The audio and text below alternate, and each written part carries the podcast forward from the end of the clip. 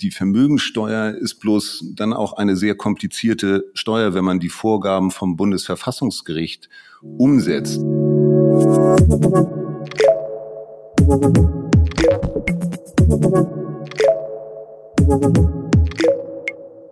Hallo und herzlich willkommen zur nun schon sechsten Folge des Ebner Stolz Mittelstandstalks.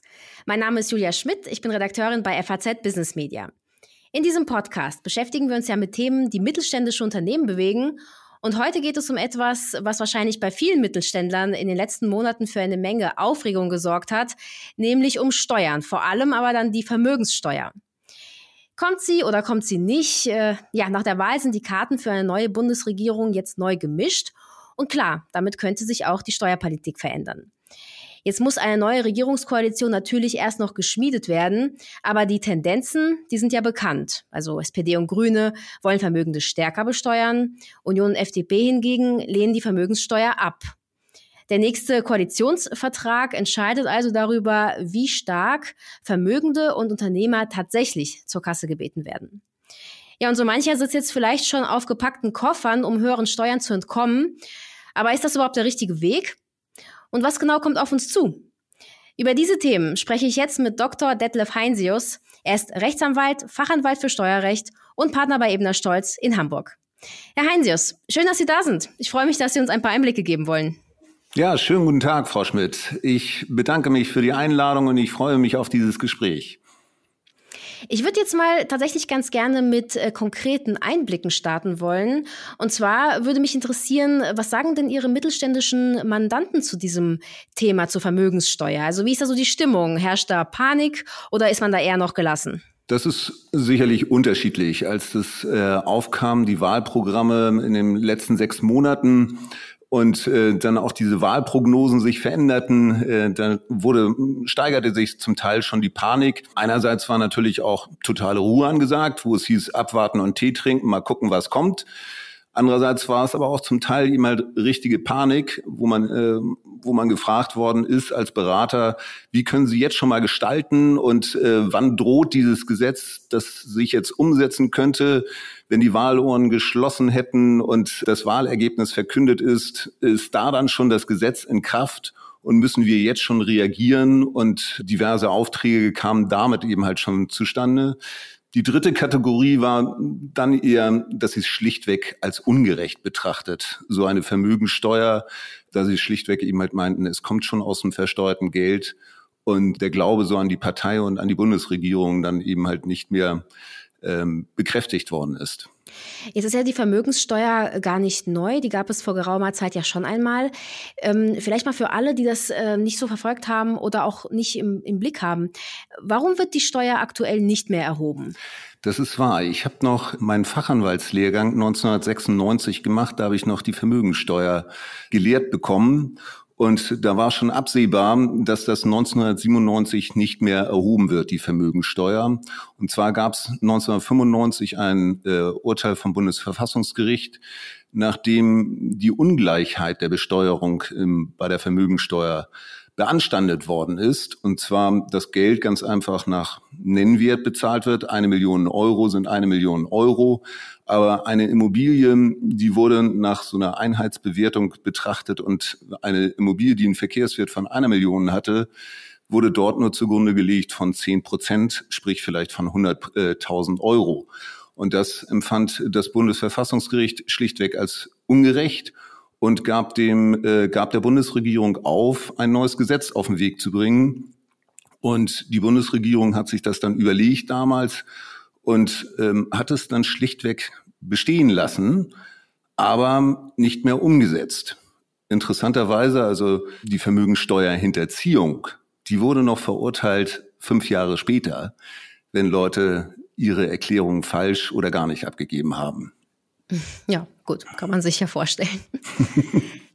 naja, ähm, es ist verfassungswidrig gewesen.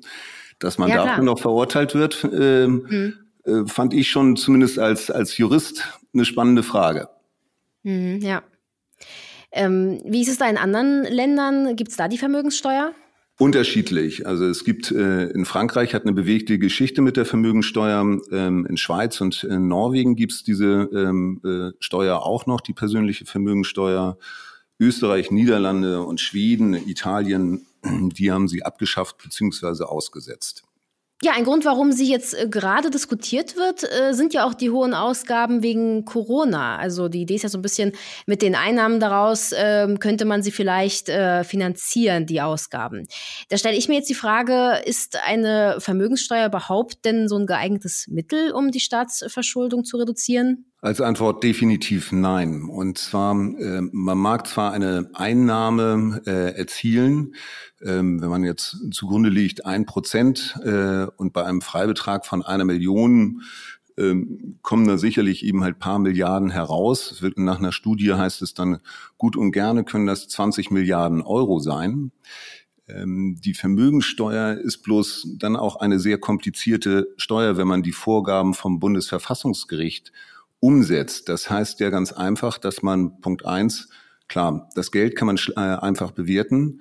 Die Immobilien müsste man nach den Verkehrswerten bewerten. Das heißt also, jedes Mal bei Abgabe der Steuererklärung müsste der Steuerpflichtige eben halt eine Bewertung vornehmen.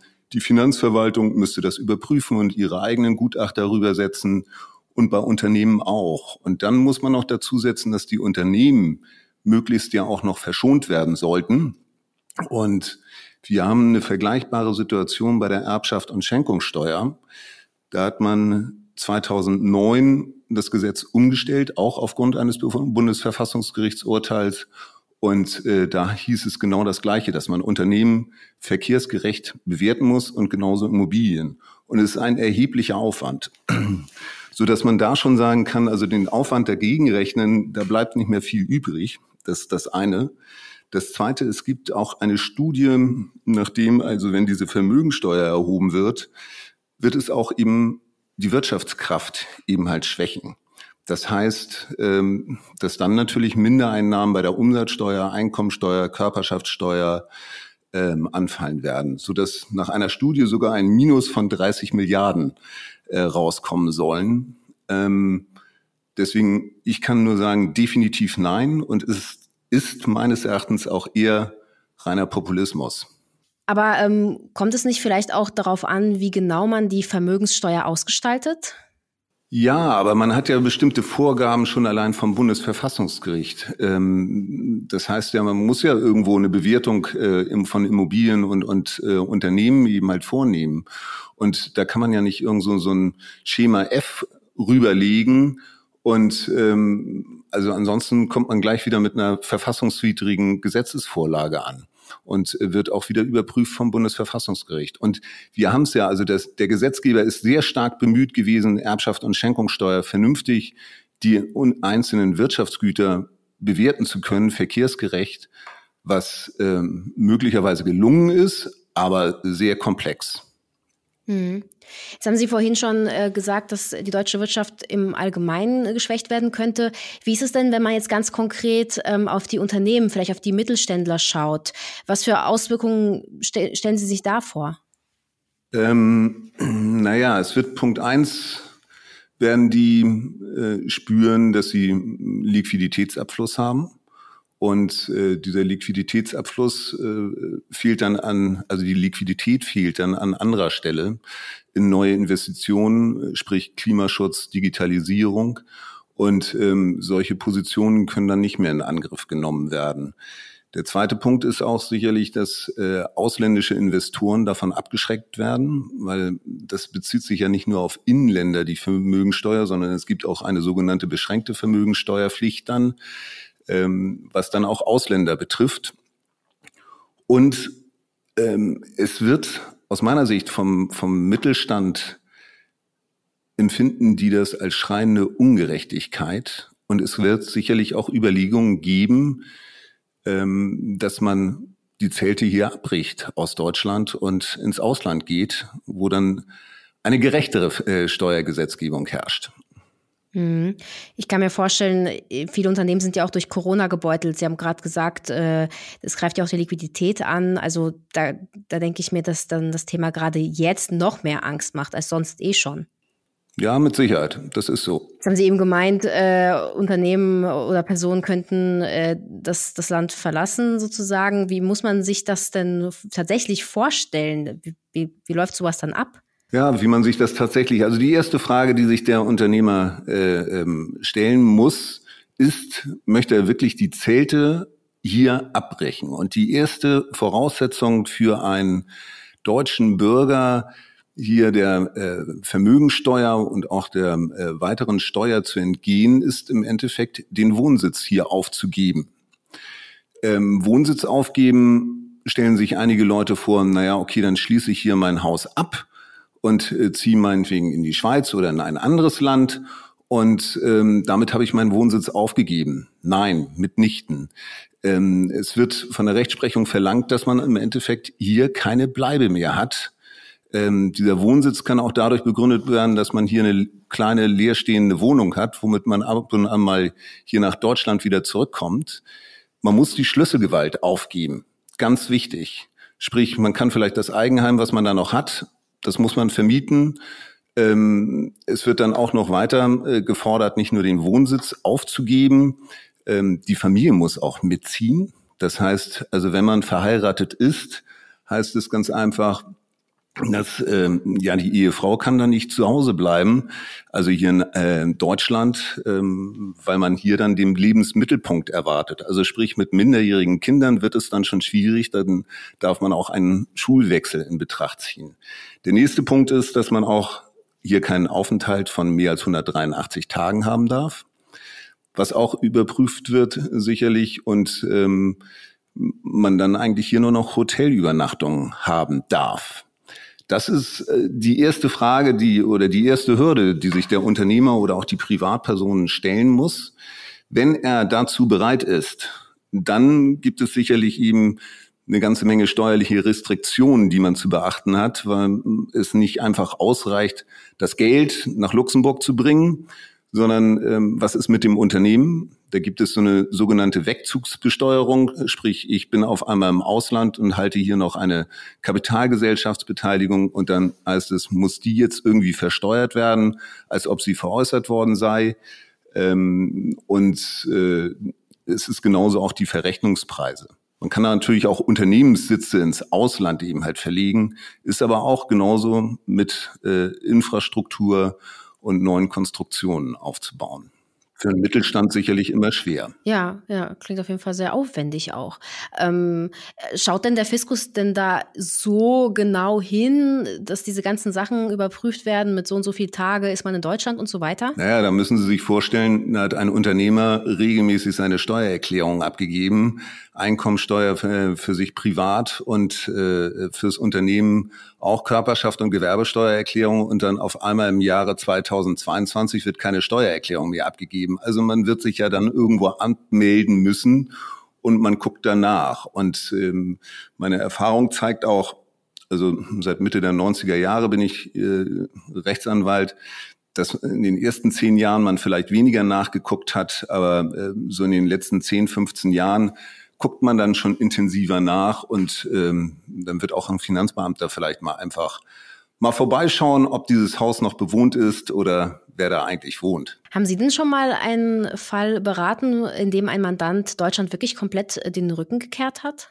Ja, wobei das bei mir persönlich ähm, vielleicht eher vereinzelt ist. Also es ist, äh, waren vielleicht zwei, drei Rentner, die vermögend waren, die irgendwo ähm, äh, dann auch die Möglichkeit hatten, vielleicht ihren Lebensabend woanders zu verbringen und auch diese Entscheidung getroffen haben und gesagt, nein, ähm, ich kann hier in Deutschland in der Tat die Zelte abbrechen. Meine Kinder sind volljährig in der Ausbildung fertig und ich kann das im Süden meinen Lebensabend verbringen. Ähm, da ist meistens dann eher die Schwierigkeit mit der Krankenversicherung und äh, Krankenversorgung, die in Deutschland äh, sicherlich hier immer noch top ist.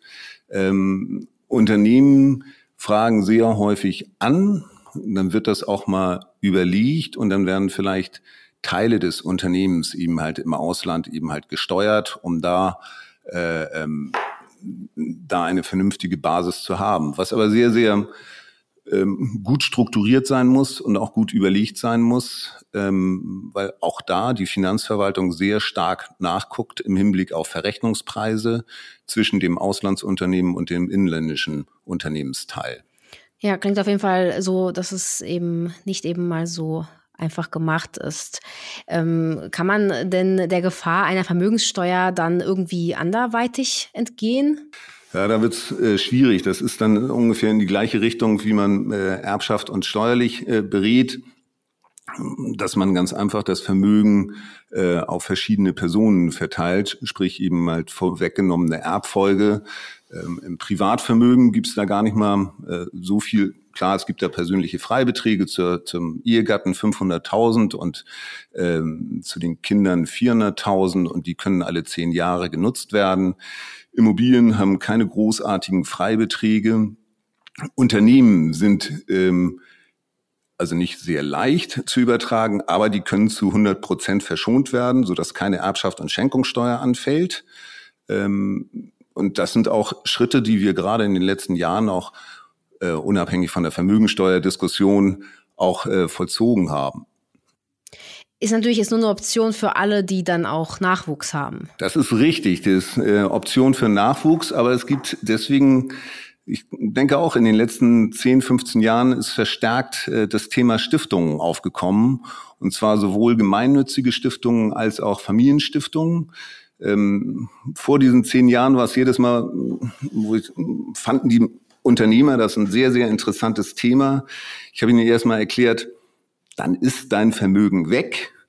Daraufhin haben sie gesagt, ach so, nee, dann finde ich das nicht so gut. Ähm, mittlerweile ähm, ist die Denke eine andere, da man mit sowohl mit gemeinnützigen Stiftungen und Familienstiftungen sehr viel äh, bewegen kann, wird auch der Punkt angesetzt, also auch gerade bei einer Familienstiftung. Man ist immer noch Herrscher seines eigenen Unternehmens, zumindest zu Lebzeiten, und kann etwas schaffen, nicht nur für die nachfolgende Generation, sondern für die gesamte nach, nach, nachfolgende Generation. Und ähm, auch der Punkt gemeinnützige Stiftung wird vielfach mit herangezogen vor dem einfachen Hintergrund, ähm, dass viele Unternehmer auch nicht mehr den Glauben an die Politik haben. Sie sagen ganz einfach, naja, also ich zahle schon gerne Steuern, wenn diese Steuern gut verwandt werden. Und ähm, so Familienstiftungen haben aber auch, also Stiftungen, gemeinnützige Stiftungen können dann eben halt äh, sehr, sehr gut mit dem Geld umgehen. Die werden nun auch von der Stiftungsbehörde langjährig dann auch betreut, unendlich äh, betreut. Und äh, Sie haben vollkommen recht. Äh, ich habe so, so ein schönes Beispiel. Das ist ein Großunternehmen mit ja, 2000 Mitarbeitern. Er selbst Mitte, Ende 50 und hat eine Tochter, die ist ja, noch eher in der Ausbildung. Er selbst ist eigentlich erst Eigentümer vor fünf Jahren geworden und hatte dann ähm, die Überlegung, will er diese ganze Verantwortung auf seine Tochter übertragen und hat mit seiner Tochter eben halt auch zusammengesessen und ähm, die haben das na, letztendlich in eine Familienstiftung übertragen, wo dann die Tochter auch später dann auch die Möglichkeit hat, als Stiftungsvorstand auch tätig zu sein, aber es ist ihr freigestellt. Ähm, und diese Verantwortungslast so mit äh, 20, 25 Jahren ist dann auch schon sehr, sehr schwer. Ja, und das ist ja auch generell, sag ich mal, ein emotionales Thema, weil letztlich geht es ja auch dann darum, über das Thema Tod und so zu sprechen. Sicherlich. Also ähm, das emotionale Thema ist äh, auf beiden Seiten, sage ich mal, sowohl von dem Mandanten, ähm, der sich scheut, ganz einfach äh, dieses Thema vielleicht manchmal anzugehen. Man muss loslassen können. Ähm, saß letzte Woche gerade mit jemandem zusammen, der sagte, naja, also ich habe das Unternehmen aufgebaut, das war positiv. Es ist auch positiv, aus der Ausbildung rauszugehen. Es ist positiv, Strategien zu entwickeln. So und jetzt mm, sei er nun Anfang 60 und das hat irgendwie so eine negative Ausstrahlungswirkung, meinte er. Ich äh, sitze, glaube ich, schon seit 20 Jahren, habe ich meine Stellungnahme zu ihm abgegeben im Hinblick auf vorweggenommene Erbfolge, die Themen.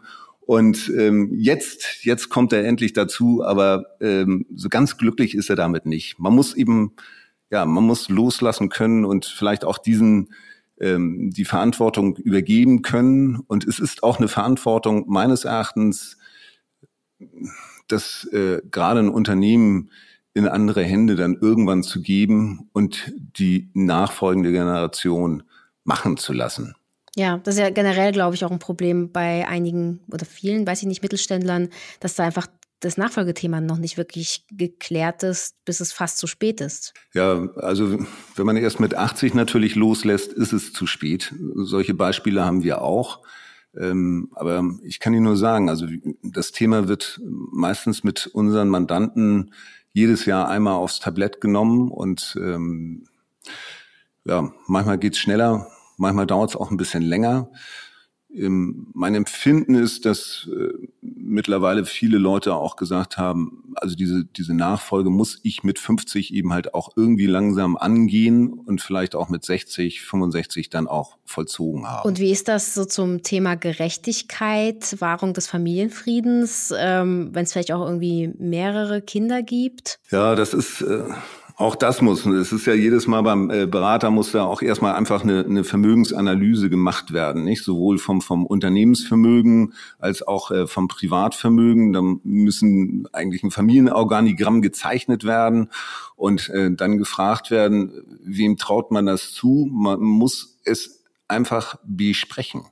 Also es gibt dann vielleicht alle, die dann im Unternehmen mitarbeiten, dann ist es vielleicht einfacher habe das auch schon mal erlebt, da haben zwei äh, Söhne sollten dann die Nachfolge antreten. Die haben sich gesagt, hm, drei Jahre Unterschied, schaffen wir das überhaupt nach unserem Studium etc. Die sind erstmal in eine WG gezogen und äh, sich gefragt, ob, wenn wir das schaffen, drei, vier, fünf Jahre zusammen zu wohnen, ähm, dann werden wir es auch schaffen, das Unternehmen eben zusammen zu führen. Und das ist auch sehr erfolgreich weitergeführt worden. Hm. Okay. Ja, auch eine Strategie. ähm, ja, vielleicht noch mal so zum, zum Schluss. Es ist ja schon ein relevantes Thema. Was raten Sie den Personen, die das Thema Vermögensübertragung angehen wollen? Vielleicht haben Sie ja noch so ein paar Tipps. Ja, also Privatvermögen hatte ich ja schon gesagt, da gibt es nicht so diese äh, viele Möglichkeiten alle zehn Jahre. Das heißt aber, dass muss man frühzeitig angehen. Man kann es auch immer so angehen, dass man immer noch die Hand drauf hat, sprich unter Niesbrauchsgestaltung äh, sowas zu übertragen. Bei Unternehmensvermögen muss ich äh, gestehen, wenn man es vorhat, also man soll es nicht irgendwie über den Zaun brechen, aber wenn man es vormacht, sollte man es jetzt machen. Definitiv. Ähm, sage auch immer, also besser wie es jetzt ist für Unternehmen, ein Unternehmen zu übergeben in die nachfolgende Generation von der Steuergesetzgebung, besser wird's nicht mehr. Ja, Herr Heinsius, ich sehe gerade, wir sind tatsächlich äh, schon am Ende der Zeit angelangt von unserem Podcast. Ähm, ich bin ehrlich, Steuern ist an sich nicht so mein Lieblingsthema, aber ich fand das jetzt wirklich äh, sehr aufschlussreich und äh, ja, ich bin gespannt, was da noch rauskommt, äh, je nachdem, äh, wie die Koalitionsverhandlungen weitergehen. Ja, also vielen Dank äh, für Ihre Einblicke. Bitte, bitte. Wie schade, dass es schon zu Ende ist und ich hoffe, dass ich Ihnen dann nochmal beibringen kann, dass Steuern ein sehr, sehr spannendes und auch emotionales Thema sein kann. Ja, wir schauen mal, was bei der Wahl dann, also bei den Verhandlungen letztlich rauskommt und vielleicht ähm, sprechen wir uns dann ja nochmal, da können wir auch ein bisschen konkreter darüber sprechen. Schönen Tag noch. Ja, liebe Zuhörer, danke Ihnen auch für Ihr Interesse. Und ja, das war's für heute äh, von uns. Ich freue mich sehr, wenn Sie beim nächsten Mal wieder zuhören, wenn wir wieder über ein anderes Thema sprechen, was den Mittelstand bewegt. Ja, und bis dahin, alles Gute für Sie.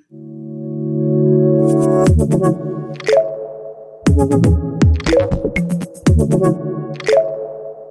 you.